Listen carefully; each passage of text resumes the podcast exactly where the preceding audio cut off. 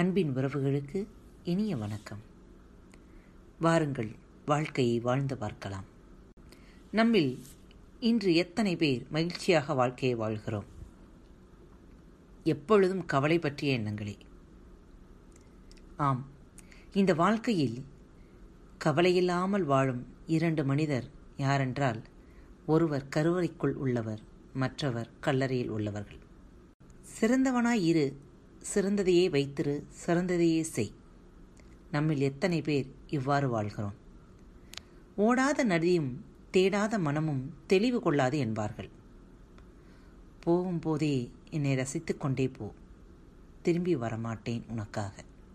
இப்படிக்கு வாழ்க்கை. ஆம் இன்றைய தலைப்பு வாழ்க்கையில் நமது மனக்கவலை எங்கே இருக்கிறது? வாருங்கள் பார்ப்போம். மனக்கவலை. குரு ஒருவர் தன்னுடைய சீடர்களுக்கு பாடம் கற்பித்துக் கொண்டிருந்தார். அப்போது ஒரு சீடன் குருவே சில நேரங்களில் மனதில் எழும் மனக்கவலையை எப்படி களைவது? என்று கேட்டான்.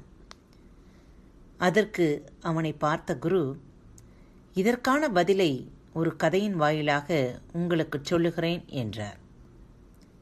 அந்த காட்டில் குரங்குகள் பல கூட்டமாக வாழ்ந்து வந்தன. அவற்றில் சுட்டித்தனம் செய்யும் ஒரு குட்டி குரங்கும் உண்டு. ஒரு நாள் அந்த குட்டி குரங்கு தரையில் ஊர்ந்து சென்று கொண்டிருந்த பாம்பு ஒன்றை கண்டது. நெளிந்து வளைந்து சென்ற அந்த பாம்பை கண்டதும் அதற்கு குதூகலமாக இருந்தது. அது ஒரு பெரிய நச்சுப்பாம்பு குட்டி குரங்கானது மெதுவாக போய் அந்த பாம்பை தன் கையில் பிடித்துவிட்டது பிடிபட்ட பாம்பு குரங்கின் கையில் இறுக்கமாக சுற்றி கொண்டது. விஷப்பல்லை காட்டி சீறியது. குட்டி குரங்குக்கு கொஞ்சம் பயம் வந்துவிட்டது. இதை பார்த்த மற்ற குரங்குகள் அனைத்தும் அங்கேயே கூடிவிட்டன. ஆனால் எந்த குரங்குக்கும் குட்டி குரங்குக்கு உதவ முன்வரவில்லை. ஐயையோ இது பயங்கரமான விஷமுள்ள பாம்பாச்சே. இது கடித்தால் உடனே மரணம்தான் என்றது ஒரு குரங்கு. மற்றொரு குரங்கோ அவன் தனது பிடியை விட்டதுமே பாம்பு அவனை கடித்து விடுமே. பாம்பிடமிருந்து அவன் தப்பிக்க முடியவே முடியாது என்றான். இப்படி ஒவ்வொரு குரங்கும் குட்டியின் பீதியை அதிகரித்து அங்கிருந்து அகன்று போய்விட்டன.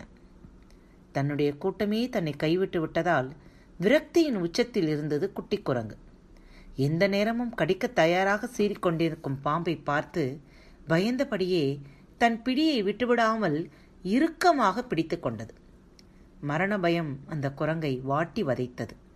ஐயோ புத்தி கெட்டு போய் இந்த பாம்பை கையால் பிடித்து விட்டேனே என்று பெரிய குரல் எழுப்பி அழுதது. நேரம் கடந்து கொண்டே இருந்தது.